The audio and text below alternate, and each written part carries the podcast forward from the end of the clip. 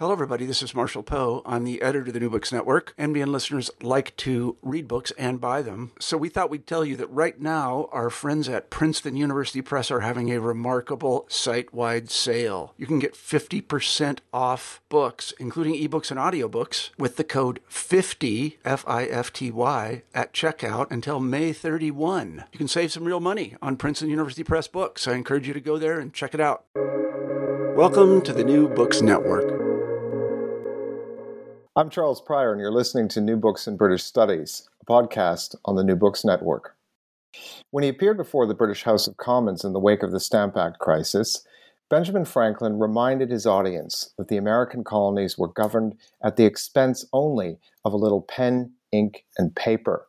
They were led by a thread. As the British sought to come to grips with an expanded American empire in territories ceded by France at the end of the Seven Years' War, they were also confronted with an even larger and more complex imperial domain in Asia, one that was fashioned out of a centralized pattern of Mughal rule. In the formation of the colonial state in India, Scribes, Paper and Taxes 1760 to 1860, Hayden Bellenoit digs beneath imperial formation on a macro level and looks at the fiscal management of empire. He shows that it rested on a paper foundation. The British colonial state in India was defined as much by bureaucratic processes as it was by military power, ruled not by soldiers, but by scribes. Not only does he set, shed new light on the foundation of British power in Asia, but the book opens up striking comparisons with the relatively weak imperial state in North America and also reveals the origins of the bureaucratic colonial state that emerged in sub Saharan Africa. Hayden Bellenoit is professor of history at the United States Naval Academy, and he joins me from outside Annapolis, Maryland. Welcome to the podcast. Hi, Charles. Thanks for having me. Great. I love this book, um, and I just want to cover its its arc, uh, if we can, over the next twenty or so minutes. So, first, I just want to begin with the power that is there when the British uh, gain control or increasingly gain control, and that's the Mughals. Could you talk a little bit about Mughal rule, how revenue was central to their empire? Sure. So, um, in looking at the, the Mughal Empire, which um, know is largely a, what they call the Timuri dynasty, with you know sort of ancestry from Central Asia, Tamerlane, and loosely Genghis Khan. Um, you know, the Mughal Empire by the 1600s is really what one famous Bengali historian called a Kagaz Raj, a paper empire. Um, revenue was central to it, largely because it was, aside from being to somewhat degree a patrimonial sort of ruling empire with uh, with an emperor, sort of, and, and, and it was also a large standing armed military camp. And the revenue that paid for this military force across India and increasingly into the southern Deccan Plateau in the late 1600s was agrarian taxation. So, you know, what you really see that revenue is, is really central because it not only pays for the army, but it pays for the court, for example. It pays for the the aesthetics, the cultural formations, uh, and consumption at the court, not just in the central court, but also in provincial regions and capitals as well um, throughout. Uh, and it also is a source of religious patronage, for example, to under the Mughals being nominal Muslims uh, of a mostly Sunni persuasion, to uh, madrasas, for example, Islamic seminaries, to support the ulama, the Muslim clerics, uh, patronage of the Sufi, Sufi dargahs or shrines, to which uh, the Mughal court had very central connection, close connections, particularly the Chishti Sufi orders, um, and also more famous monuments, obviously such as the Taj Mahal, uh, which is called the world's largest monument to love, as sort of you know cheesy as that sounds. But these were all paid for with um, agrarian revenue, um, and one way it becomes very central to them is because what you see in Mughal India, and, and the book tries to make the argument, is that you know it's a far more paper-based and procedural uh, form of revenue and fiscal administration than I think scholars, Mughal historians, and even modern historians of India have allowed for. Um, you know, I dispense pretty quickly with the idea of this uh, a patrimonial sovereignty of the Mughal emperors. That is far more than that. That it's much more paper driven, and that it's much more procedural um, because a lot of this is shaped by the Persian sort of courtly lang- language and, and, traditions of fiscal management, and and that's what I really start to see and argue in the at least in the first chapter that there's sort of materiality of administration in Mughal India that uh, things are generally documented, even if a lot of the documents don't survive today. Uh, when it's written, they're largely in Persian for the most part, if they have anything to do with imperial revenue. And because when any state expands its fiscal scope, it needs to be increasingly documented and recorded. So in the 1600s, I try to track out that there's a massive expansion of this, um, what so this paper empire and this materiality to Mughal fiscal administration. Um, and that what you start to see is that in the 1600s and particularly the early 1700s, um, with the rise of regional kingdoms, this what we call the successor kingdoms to the Mughal central uh, such as Awadh, for example, Bengal, the Marathas, for example, uh, Mysuru in the south.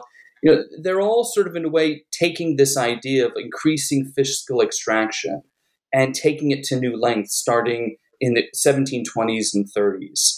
Um, so I really see, in a way, a, a much more paper bound and procedural, almost like proto bureaucratic uh, form of fiscal administration than I think a lot of the Mughal existing Mughal historiography has allowed for. That has tended to focus more on the personalities of emperors, such as Akbar versus Aurangzeb, for example, one supposedly two ends of an extreme. Um, uh, religious patronage, for example, there uh, the Sufi, you know, the court culture, the connection with Sufi shrines and brotherhoods, for example. I really want to put, and the book tries to make put fiscalism and paper as central to Mughal power because then it explains later transformations that we get to um, in the 18th century. And the way you achieve this sort of shift in perspective is to offer. Uh, yeah, the, the, book revolves around the scribes, um, and so I wanted you to talk a little bit about who, who were the scribes, uh, who were they socially, and why were they so uh, important and vital to this this whole uh, huge process. Hmm. Um, absolutely. The, the, the, scribes that I tended to focus on and uh, largely came out of sort of the publication of my first book when on North Indian education, I noticed there was a particular group of scribes that are very prominent in education and government service. They're called kayasthas. And kayasthas are kind of a looser uh, sort of scribal community across North India with other sort of you know represent with other branches of them out in Western India and the Maratha domains, but also in Hyderabad in the south with the Mathur Kayasthas. Um, they were a very interesting group because they, they don't fit a typical sort of elite or subaltern sort of social classification. Um, they rank very high traditionally with Brahmins in terms of literacy and learning, but it was a very different type but they tended not to be landless, for example. So they're kind of what I call middling scribes to some degree. Um, and these kayasthas are very interesting because, I mean, I got to know a lot of them and their families very well on my numerous trips to India. Uh, and some of them, uh, as I acknowledge in the book, opened up their family histories and their papers for which I'm you know, eternally grateful. Um, what you tend to see with them is that they trace their origins to a particular king, King Chitragupta, uh, King Chitragupta, and they all see the 12 North Indian branches see themselves as descendants of either one of Chitragupta's wives, for example. So they are very squarely, in terms of nominal religious identity, uh, they are Hindu. But what happens under the under the Mughal period, and you start to see this, some scholars have argued, and I find it very convincing, that after the 13, 1400s, with the emergence of Turkic Sultanate rule over North India and from Delhi, is that a lot of these uh, Kayastha scribes who tend not to be big landowners and they don't have the elite credentials of being a high caste officiating uh, caste like Brahm, Brahmins, for example. So they tend to start to learn Persian, which was you know the language of the Mughal court, and particularly uh, of fiscal revenue administration. So they start to not only learn Persian, but that kind of connects them with a broader, what we call, uh, for want of a better term, an Indo-Islamic or an Indo-Persian uh, cultural universe. So they become over time conversant in Persian. They acquire jobs, for example, that are generally passed down hereditarily. Uh, they also uh, get exposed to the connections that come from that through Sufi associations and circles of devotional practice, for example. Uh, a number of them, actually, as well, uh, and I tried to bring this on the book, uh, adopt a lot of what we would call Islamic names, for example. So you could have various kayasthas who for example, have uh, you know, for example, uh, traditional Hindu names, but they'll add uh, a surname such as um, Raizada, for example, or Mukhlis, uh, for example. Uh, and these are you know, very much Persian and Arabic origin words. So um, they kind of become a middling group and they became known as sort of an Islamized, for want of a better term, uh, Hindu scribal um, caste. And what's interesting about them is that they also further partake in this by joining in what I would call the culinary sort of associations that come with being Persian literate and being connected loosely with the court. Um, a good number of them are non-vegetarian, okay, and a number of them uh, acquire reputation. Not all the subcastes, but some of the twelve castes, the subcastes, acquire reputations for preference for red wine, for example, drinking at the court, for example, uh, which was certainly part of a good number of a part of Mughal court culture, even though it wasn't a predominant factor of it. Um, and that these Kayastha groups serve a very, very important purpose, uh, not just to the Mughal Empire in the 1600s, but also very importantly to the regional successor kingdoms that emerge, uh, particularly across northern India and eastern India, such as Bengal, but particularly Awadh, for example, um, and sort of even in sort of western India to some degree, the Maratha domains. These Kayastha groups really become dominant at the middle tiers of fiscal administration, and there's a particular office, which was by no means standardized across India, but it was known at the village and district uh, level. It's called the Kanungo, which, and the Kanungo is from Persian, which literally means uh, of the law or of the custom. They were, in a way, the registrar. They had all the records of who paid what taxes, when they paid, and very most importantly, uh, who didn't pay and, and, and, and what dates.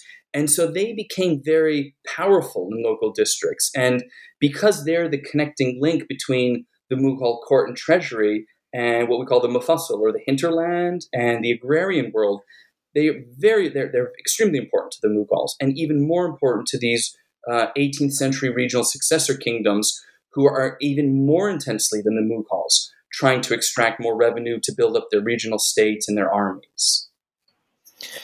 So you have this this, this sort of dense network uh, of scribes that are that are in place, and then we have this tremendous shift in the middle of the 18th century, um, and it's the, the British become uh, the dominant or a dominant power in, in, this continent, and the East India Company is is the major conduit of British imperial power in India.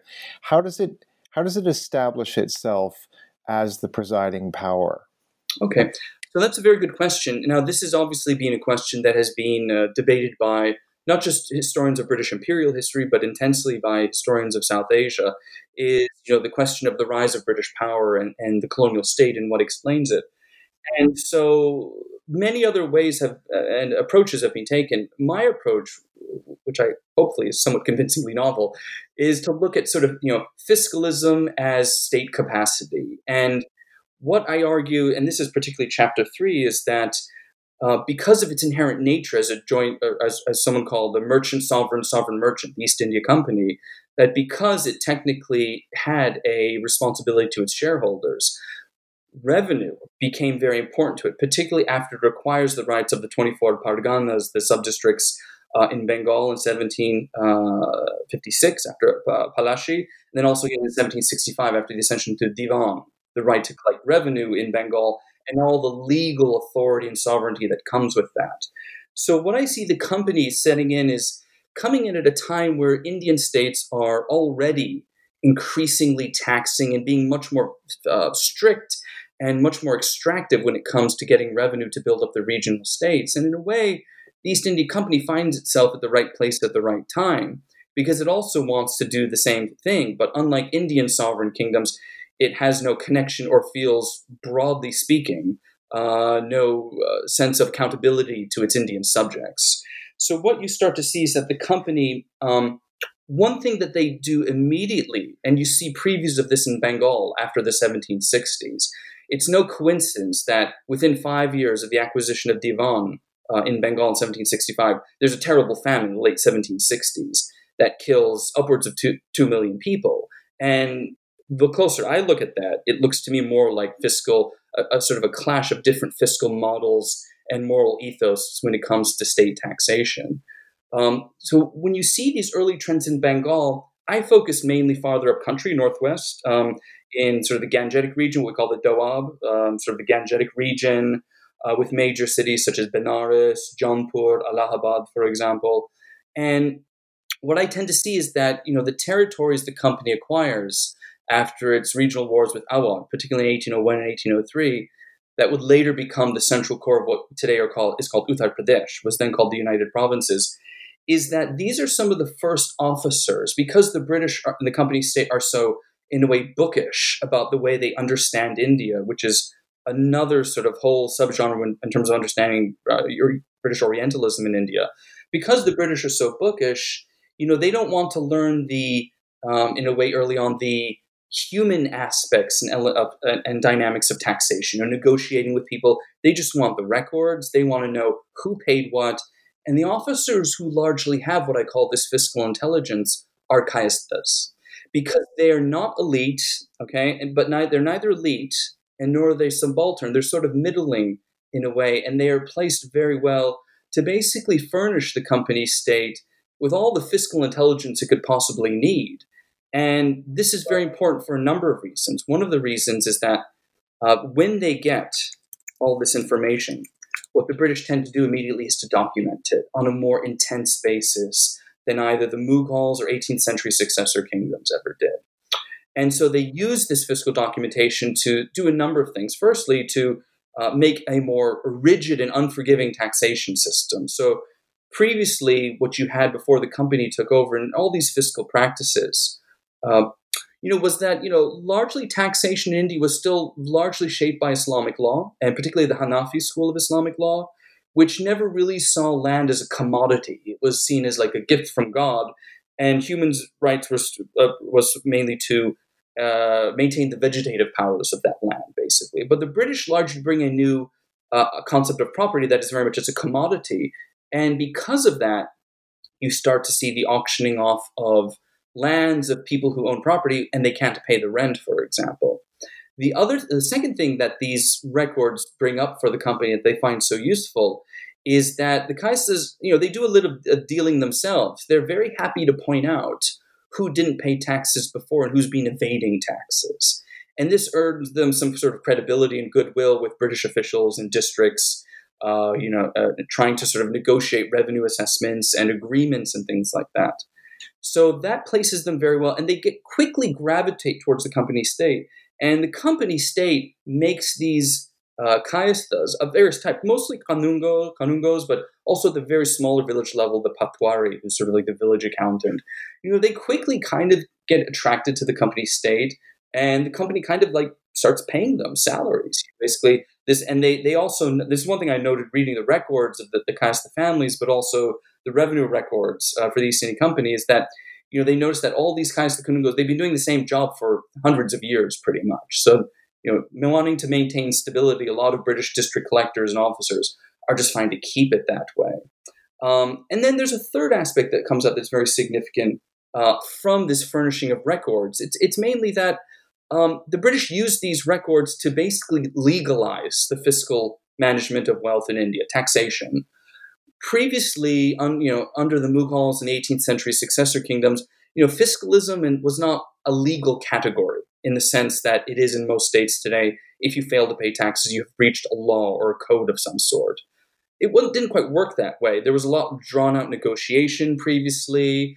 Um, that you know, for example, sovereigns in India generally did not seize the lands of defaulters, and if they didn't pay on time, they just made further accommodations, or they might appoint someone in the extended family to serve as the representative of those lands. But the company has no patience for this uh, at all. So to not pay on time was a legal infraction. And one of the major, you see this immediately in the 1760s and 70s in Bengal, when the British decide, and the company decides to uh, haul defaulters in front of British magistrates. It, the Indians are at a loss. They don't know what to make of this. This is very strange to them, you know, um, that it's somehow in default and you're hauled in front of a judge, you're dishonored in their neighborhood because everyone sees you being taken away, for example. So that's the third thing it's the legalization of fiscal revenue. And when you put all these three things together, you really see that the success of the company um, in the late 1800s, early 19, er, er, late 18th century, early 19th century, is in their building up the capa- fiscal state capacity. And that's where I think the third chapter really makes a novel argument is that rather than look at imperial ideologies or you know debates over Orientalism or uh, I think what uh, uh, Professor uh, uh, Bernard Cohn called the investigative modalities of the colonial state. This is actually much more important because it's a real tangible live on the lives of not only these scribes but the people who are under them, who work the land and and the vegetative powers of the soil. Yeah. It's you know striking. I've, I've taught um, the British Empire in, in India over the years, and, and one of the puzzles always was uh, how why there was no resi- no mass resistance. Um, you have a huge population compared to a very small British ruling population. So, I mean, Franklin's comment that I, I used in the introduction, where Franklin comments that you know the British Empire ruled the colonies by pen and ink and paper. How is that also true of the East India Company? I, I think it's uh, it's it's fairly apt actually, um, because all of this pen, ink, and paper is really used to enhance and further entrench the fiscal capacity of the colonial state. Um, and uh, for example, to give you an idea, the building up in certain parts of uh, the Doab region of India, you know, after the, t- the territories come under company power in 1805, within 15 years, actually, in places such as Delhi, for example, the revenue rates have gone up 142%. In a place called Bundelkhand, it went up 222%. So, I mean, and this is actually used as a tool with the scribes and retinue that come along with the district collector to document everything. This is a use you know, to, in a way, quote unquote, pacify a rebellious countryside to some degree. Um, and, and that is very, so I see certainly pen, paper, and ink as not just a fiscal tool, but also a tool of the state, of the colonial state, to, in a way, ensure that there is no rebellion in the countryside as much as they can. Now, there are rebellions, there is movement um, that people simply flee the taxman in many cases. Uh, some of them try to uh, destroy records that would, you know, otherwise reveal their holdings and open themselves up to greater assessment and taxation. Um, but I, I, and I think what's interesting to think about is that there there is actually a lot of movement and resistance, but it's it's low level and low level and simmering. But you know, the pen, ink, and paper are the tools that the company state uses to kind of, in a way, keep it from boiling over, at least till it does more explicitly in 1857. Uh, very interestingly enough. Um, and, and, I think that's fair. And, and I think the other reason it's very powerful as well um, has to do with one of one of the more important aspects that is a byproduct of this you know entrenchment of what I call the fiscal state, and, and that's really what Chapter Four talks about. It's the it's the colonial archive, and it's this documenting, uh, this regimenting and organization of knowledge, particularly fiscal knowledge, that in a way makes the company state so powerful. And, and here, naturally, I engage with some of the more well-known uh, sort of contributions to the colonial archives, such as Bernard Cohn and Nicholas Dirks, for example. And and I, I, I'm, I'm, I see it as much more complicated than simply ethnology or caste categories. That what builds up the colonial archive from a very early period is the fiscal management of, of, of agrarian wealth in India. And it's so intensely documented from a very early stage and it has more, in a way, uh, reverberative effects because it's not anything that goes away. Everyone always has to pay taxes to some degree. And if anything, taxes tend to go up rather than down. And that's certainly what you see uh, in northern India, the, in, in, the Doabi region that I look at. So you know, I like to call it in one section, you know, accounting for every grain, no pun intended. This is exactly what the colonial archive sort of emerges. They classify soils, grains, you know, you know sort of uh, you know, sands, for example. There's a lot of like protocol for fiscal procedure, you know, rent rolls, what they called in Persian, that's still used later on, deep in the colonial period, the term hastabud, that's it literally means is and was in Persian. Um, it's basically a rent roll, who paid for what, and the, the, the detail is mind-boggling. I mean, at first I thought it was facetious. You know, is this just a joke or something? But it's not. It's very, very real. Um, and you see this taxonomy that incorporates Indian surveys, for example, and that in a way these kayasthas are actually very crucial in this tax- taxonomizing of agrarian and fiscal knowledge, because particularly after um, in the former territories of Awadh after 1857, after the rebellion is suppressed, these kayasthas are sent out across the former Nawab's domains to basically start documenting and cataloging who owns what and how much do they owe. So part of the pacification of the old epicenters of the Great Rebellion of 1857 was pr- pr- partially a fiscal pacification done through ink, pen, and paper uh, with the assistance of these Kayastha scribes, um, who are now by the 1860s and 70s starting to lean away from that to some degree from that like Indo-Persian and Indo-Muslim heritage into something that's more English speaking, uh, that revolves around diaries, clocks, for example, and the rhythms of the modern of the late 19th century colonial state. It, listening to you talk about this, I'm, I'm, this is an aside, but it sounds an awful lot like the Domesday Book uh, after the Norman Conquest, where they go around in England assessing the worth of absolutely everything to find out what they've got. Uh, but that's you know that's for a medievalist to sort out. Uh, you know, I know we're dealing with a, a an immensely complex, uh, ethnically diverse, geographically expansive continent, and I'm I'm aware that the East India Company takes some time to establish its rule in various places. It's not an overnight thing, but finally, um, what can you what what light does this this powerful continuity this one particular sinew of power that emerges in the fiscal state. How does it help us to understand the transition between East India Company rule towards um, the Raj? Okay, uh, that's a good question.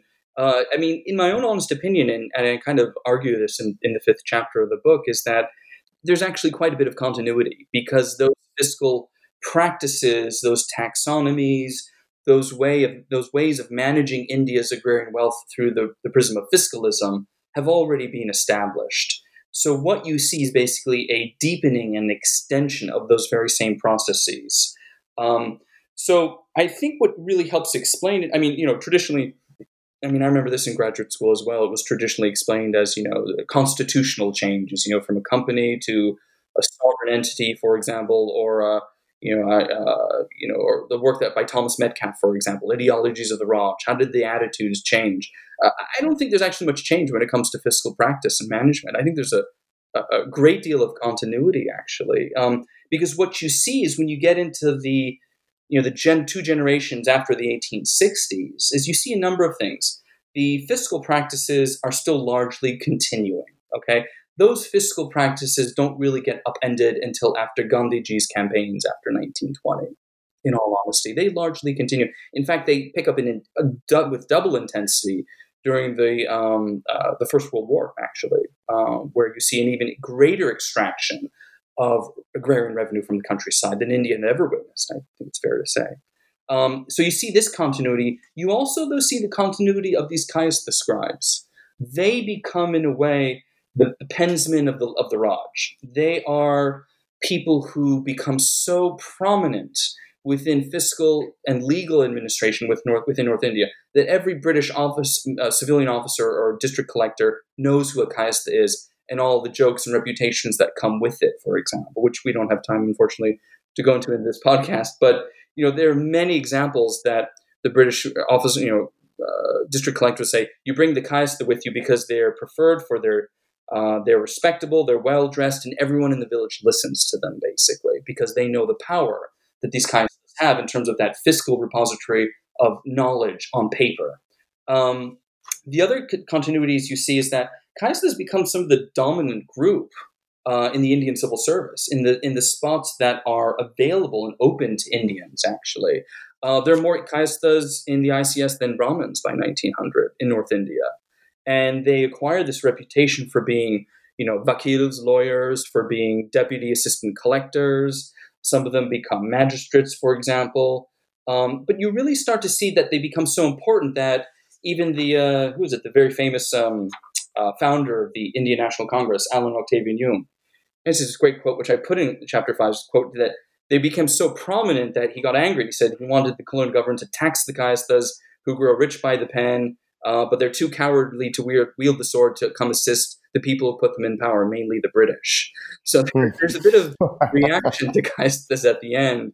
They're even, in fact, banned from recruitment into the Indian Army at one point um, because they're so predominant in the role of government that it, it, it, creates a lot of tension with other groups in India, particularly North India.